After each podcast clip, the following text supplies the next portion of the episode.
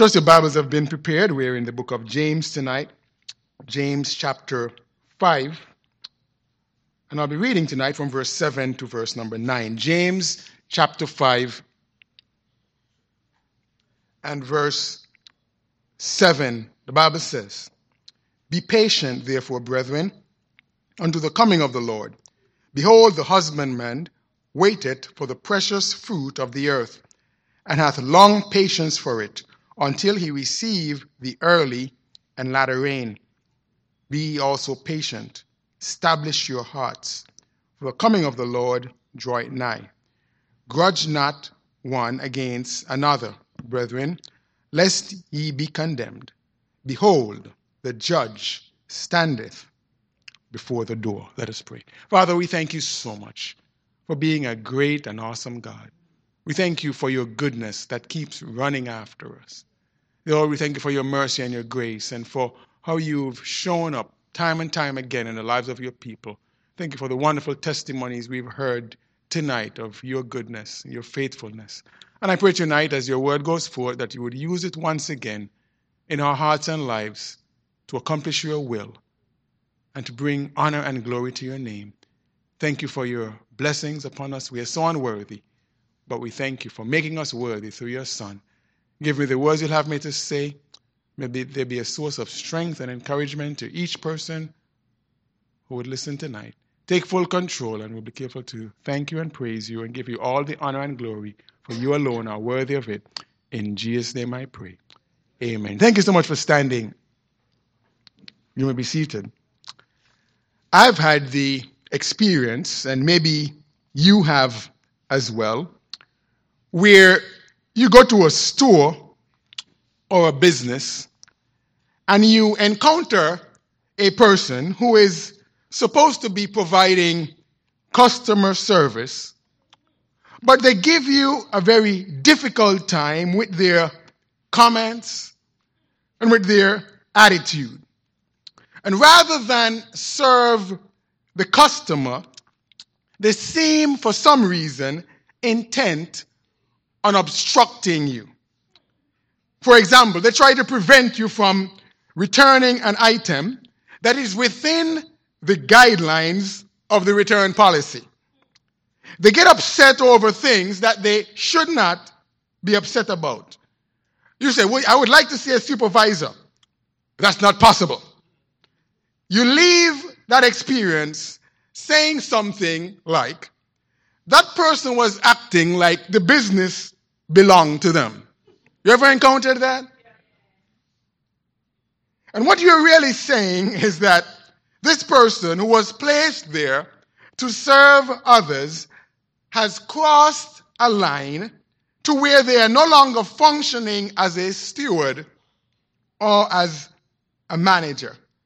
And I'm sure you would agree that we find that attitude annoying and even offensive. Each and every one of us has been given or endowed with time, talent, and treasure. These things have been given to us by God. In other words, they don't belong to us, but they have been entrusted to us for us to manage and to manage well. And in managing what God has given to us, we ought to be serving others. This is the responsibility of a steward to manage properly what he or she has been given, recognizing that a steward does not own anything. James addresses this matter of stewardship in James chapter 5. And as we look at these verses and examine them, we would realize that he's dealing with the proper mindset that we ought to have as stewards. You see, when the mind is right, when the thinking is right, when we have the proper perspective on things, proper attitudes and actions follow. I've entitled this message and this series of messages in James chapter 5, The Essence of Proper Stewardship. We saw last week that he began in verses 1 to 6, which what, what I've dubbed or labeled the corruption of materialism. An improper and inappropriate attitude towards things and the accumulation of things. This often trips up many. If you were to isolate the things that we've been given as stewards time, talent, and treasure, treasure seems to be the one that is most difficult for us as people to manage or to be content with. 1 Timothy chapter 6 and verse 10 highlights this very familiar verse. For the love of money is the root of all evil, which while some coveted after, they have erred from the faith and pierced themselves through with many sorrows. It's no accident that James then focuses on this aspect of stewardship. We saw last week, by way of very quick and brief review, in verse number one, an alarming declaration. He makes a declaration of individuals who had much that they ought to weep and howl when you would expect that if you are in abundance of things, well, you should be relaxing and smiling. But this declaration was because the accumulations were defiled. Verses 2 and 3, we saw he's time and time again, he says, Your riches are corrupted, your garments are moth eaten, your gold and silver is cankered. There was a problem with how they had acquired what they had acquired. They had acquired it, as we saw in verse number 4, by deceit. See, God has no problem with people having things, He blesses us with things. But there was a problem with how these things had been acquired. They had taken advantage of the destitute. The approach was despicable. And God says, I'm aware of your deception. And ultimately, these acquisitions will destroy you. In verses 7 to 9, I want to take a brief look at it here tonight in what I've entitled A Christ Centered Mindset. You see, James pivots in verse number 7 from what he had outlined in verses 1 to 6. And he gives an exhortation here. He said, rather than this mindset towards material things, I want you to have a Christ centered mindset as a good steward. God has given us some things, God has blessed us. What is the perspective that we ought to have?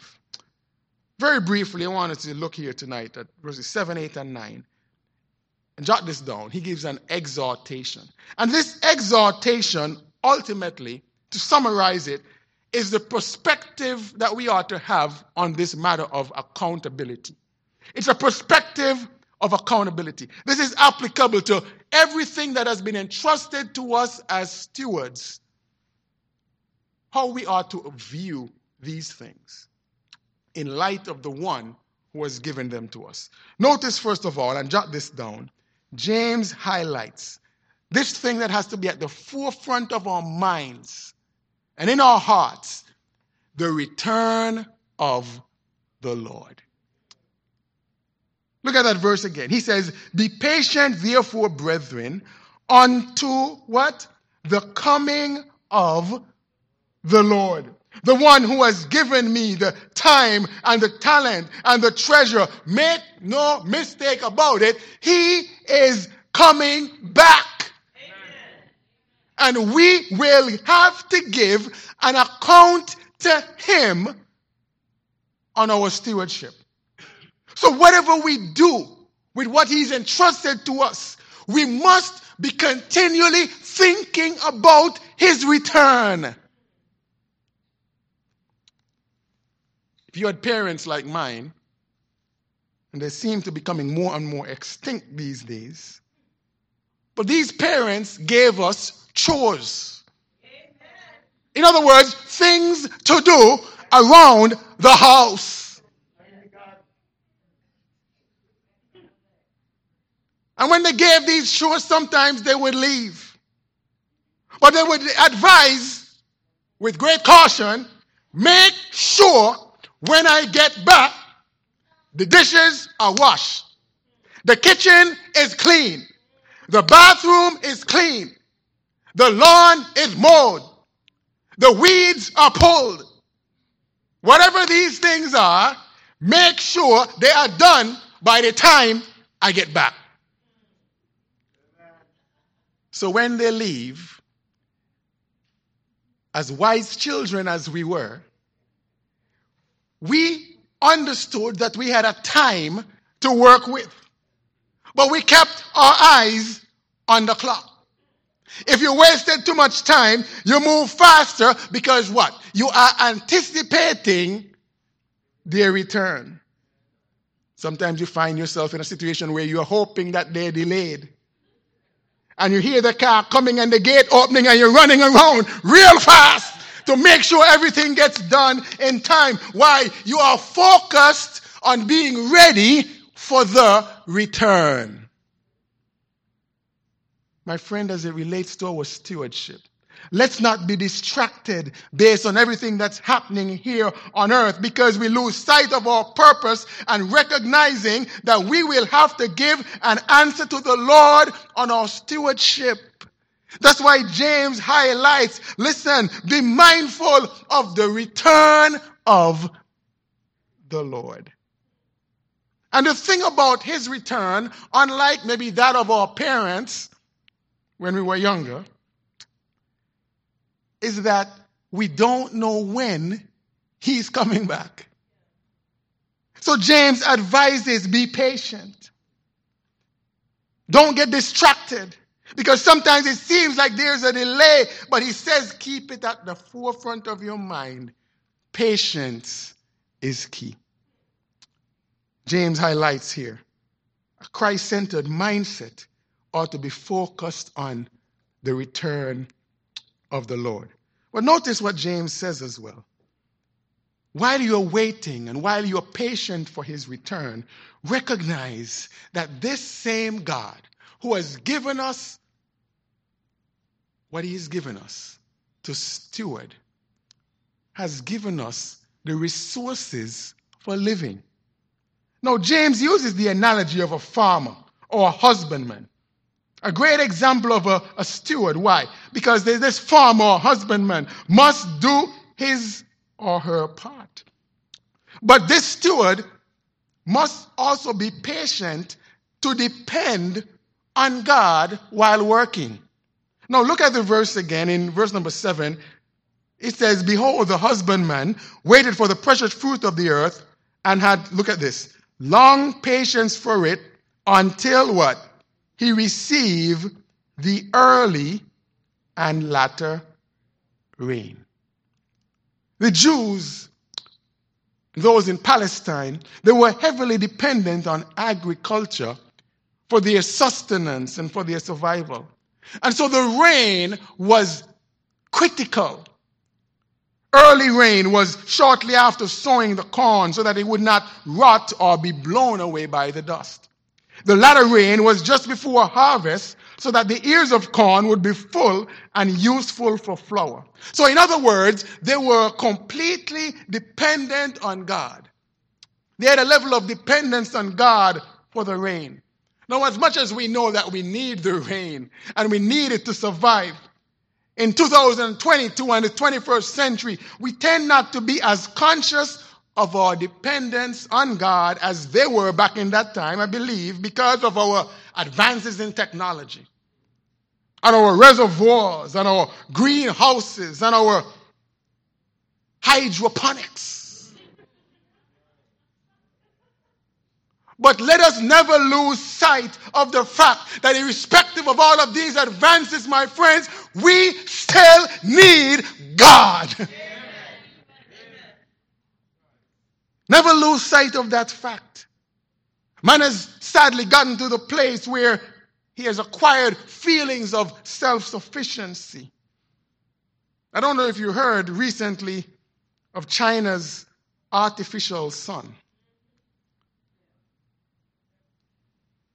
But according to Smithsonian Magazine, the artificial sun is another name for China's nuclear fission reactor, reactor called the Experimental Advanced Superconducting Tokamak, an acronym for EAST.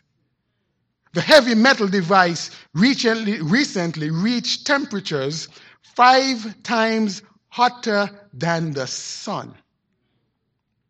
But I love this last part.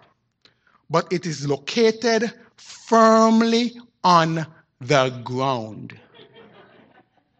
There have been some rumors that uh, China uh, got this thing launched into space. That is fake news. That is not true. Be careful of the things that you read out there on social media. Listen, God knows how to bring us back to the recognition and realization that we are not God and we will never replace Him. We must continue to depend on God. He's an on time God. Let's look to Him. Listen, we need Him for the very breath that we breathe. And when it comes to this matter of stewardship, James wanted them to understand be patient because God provides what we need for living. He gives the resources for living.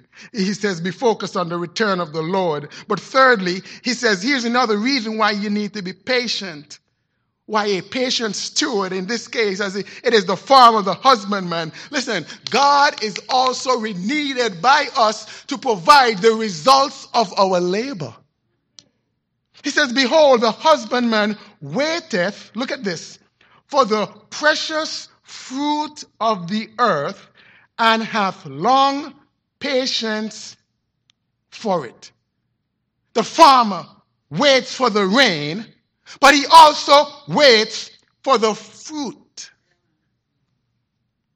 That's why patience is so important in stewardship. Bad practices and attitudes seep in when impatience is the result. You know, we as people, we tend to want what we want, and we want it now. Don't we? we see this attitude creeping into, especially even the younger generation, of impatience.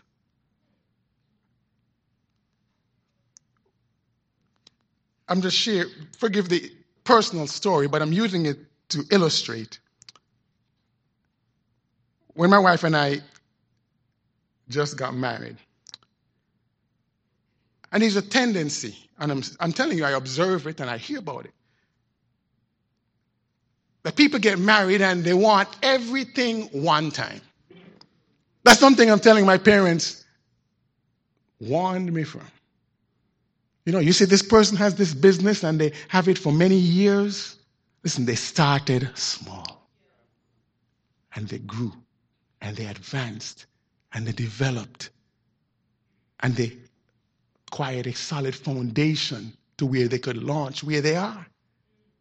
But when my wife and I got married, I remember as we prepared for marriage, and I was looking around for a place where we would live, and I was having assistance because I, I wasn't even in the area where we, I didn't have the opportunity to get to Northern Virginia prior to us moving there. So a friend of ours was helping us to locate where we would be and sending me pictures and figuring things out. And we rented a one bedroom apartment.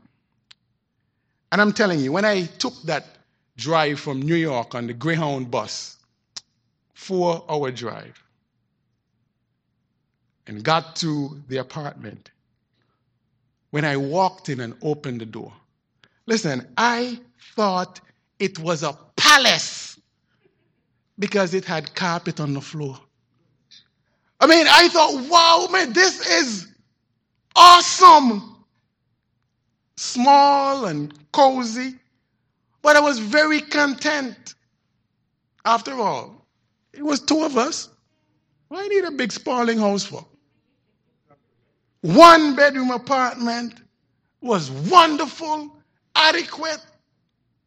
Up some flights of stairs, But it was great. As we planned and married now for two years and three years, began thinking about having children. We said, well, this one bedroom apartment probably is not going to work. So we began exploring other options, well, whether we would continue to rent. As we continue to explore renting, we realized that it made no sense financially based on what the rent prices were compared to buying. Buying actually was cheaper in terms of monthly expenses than renting. And so we bought a house. But in order to buy a house that we could afford, we moved from where we lived like 25 to 30 miles south away from the city so that we could afford a house.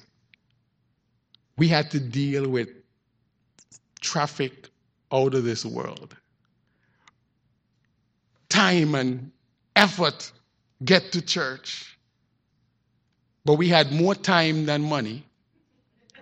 So we decided we would go that route. But as we lived in that house for a number of years, we realized, boy, the strain was adding up. We were heavily involved in church. We didn't scale back on any ministry involvement. We were involved in choir, we were involved in visitation, we were involved in singles ministry, we were involved in whatever there was to be involved in, we were involved.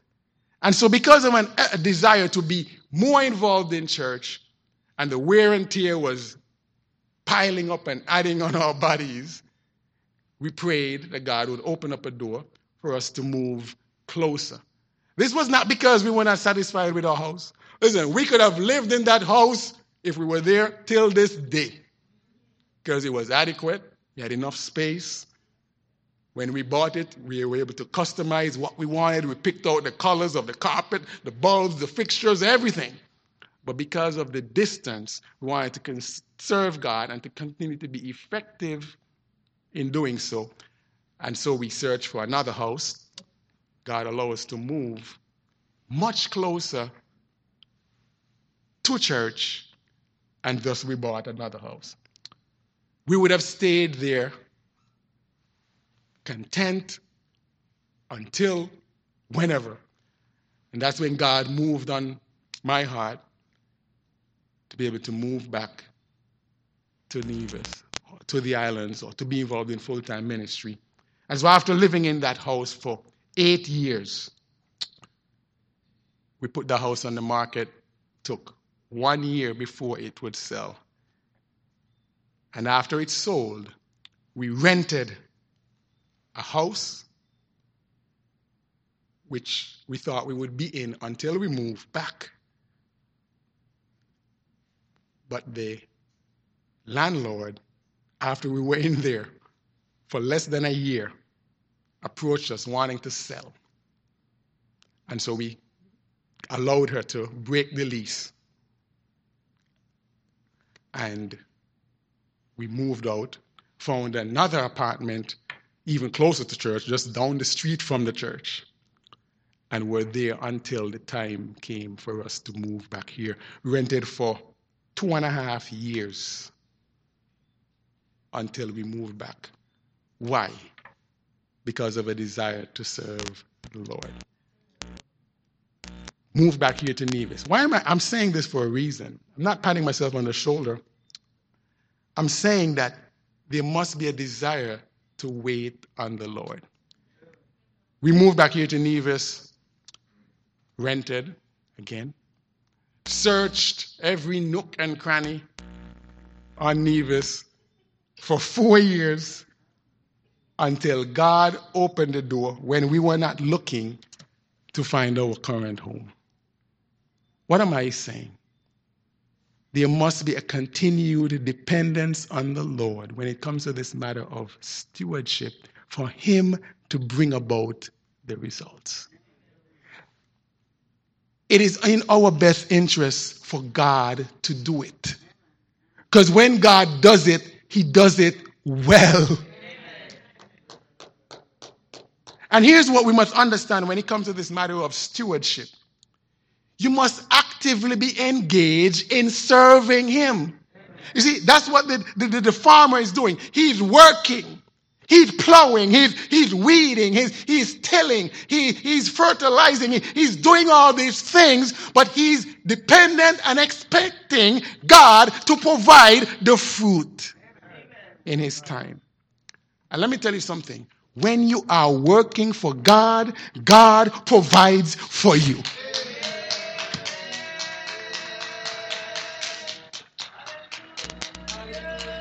The results of your labor. But let me give you two final things here. Notice this. And remember, all of this is the mindset for proper stewardship. Verse number nine. Understand this. When you have the proper mindset, understand that when you give an account to God, you are going to report on your lot. What do I mean by that? You are only responsible and required to report and to give an account on what God gave to you, not what He gave to somebody else.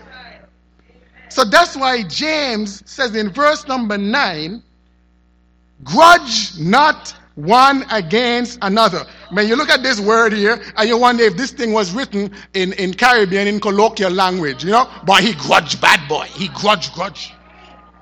It says, it didn't say not be jealous. He said, grudge not one against another, brethren, lest he be condemned. Here's what James is saying. When it comes to this matter of stewardship, don't be jealous and envious one of one another. Focus on what you have and what you have been given. Not what somebody else has. The parable of the talents. You know what happened in the parable of the talents, I believe, even though it doesn't say it? And I believe that the one who had the one talent was upset that he got the least amount and went and buried it. But what he forgot is that he was only responsible for that one. He wasn't responsible for the five that the other person got. He wasn't responsible for the two. And here's the here's the harsh reality. If you can't manage one, you can't manage five. So here he is, all upset that he only got one and buried the one. The mere fact you buried the one, you can't handle the five. So don't grudge the five. Focus on your one and do your best with the one, and God will give you some more. After you prove you can handle the one. James said, Grudge not. The essence of stewardship requires that we focus on what God has given us and don't be jealous of other people. You will not be asked about what they have. And it is distracting you from managing what you have. Because your focus and attention is elsewhere. And here's the thing that, that is problematic that when we focus on what other people have, there are a lot of things that we don't know and don't understand. First of all, you don't know how they came about it, whether good or bad. I mean, listen, they could have come about it the right way. They worked hard, they labored, they were up all night. I mean, they were studying, they were researching, they were laboring, and they came about it through some good old fashioned hard work while you were sleeping. And so you don't know how they got it. You just see that they have it, and you're grudging them. But here's the other side of it. They could have come about it through some bad and unscrupulous means. They could have stole it, and here it is. They got it through all kind of trickery and thievery, and there you are, jealousing them for what they have. Focus on what you have. You don't know how they got it, whether good or bad. James says you will be required via stewardship to report only on your lot, only on what you got. Then James points out finally, verse number 9. Understand this. See, this is what needs to reform and renew our minds on this matter of stewardship. He says, Behold, the judge standeth before the door. You know what I call this? That there's a righteous ledger that's being kept. A ledger is a bookkeeping term. It's an account or a book of final entry in which business transactions are recorded. Detailed records are stored on a consistent basis. So, what is James saying? This judge is standing at the door. Be mindful of the fact that God is observing your stewardship at this very moment. He's keeping an accurate account of our performance or management of what He has given to us as a steward. He's seeing what we do with our time, our talent, our treasure, and nothing passes Him. He misses nothing.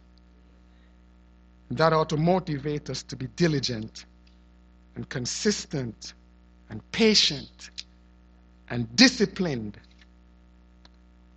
Because when we give an account to Him, when He returns, we will not fool Him. The record will be accurate. There's a righteous ledger. That's why James says he's standing at the door. He's aware of everything that's happening. So let's endeavor to be good stewards with a Christ centered mindset. God has no problem blessing us, He has no problem giving us more. If you think of the parable of the steward of the talents, the one who had five, because he did such a wonderful job with the five, and came back with five more. He said, Take the one from him who buried it and give it to him. God wants to give us more, but He wants to make sure that we are properly managing what He has already given us in order to qualify us to get more. Stewardship. James says, Let me deal with this matter because it's the essence of our blessing and our qualification to receive blessing. And if we can get this, our mind right, as it relates to things, whether it's material things, whether it's our talent and our time, and we can manage it properly, God will open up doors. You say, How can God give me more time? We only have 24 hours. God can work things out and open doors so you can have more time available within the time that we have. He's able to do that. You they say time is money. It is. But God is able to bless once we are able to demonstrate that we are willing to be good stewards with a Christ centered mindset. Our focus ought not to be on the things, ultimately, but on Him. And when we put Him first, everything else falls in line. The essence of proper stewardship.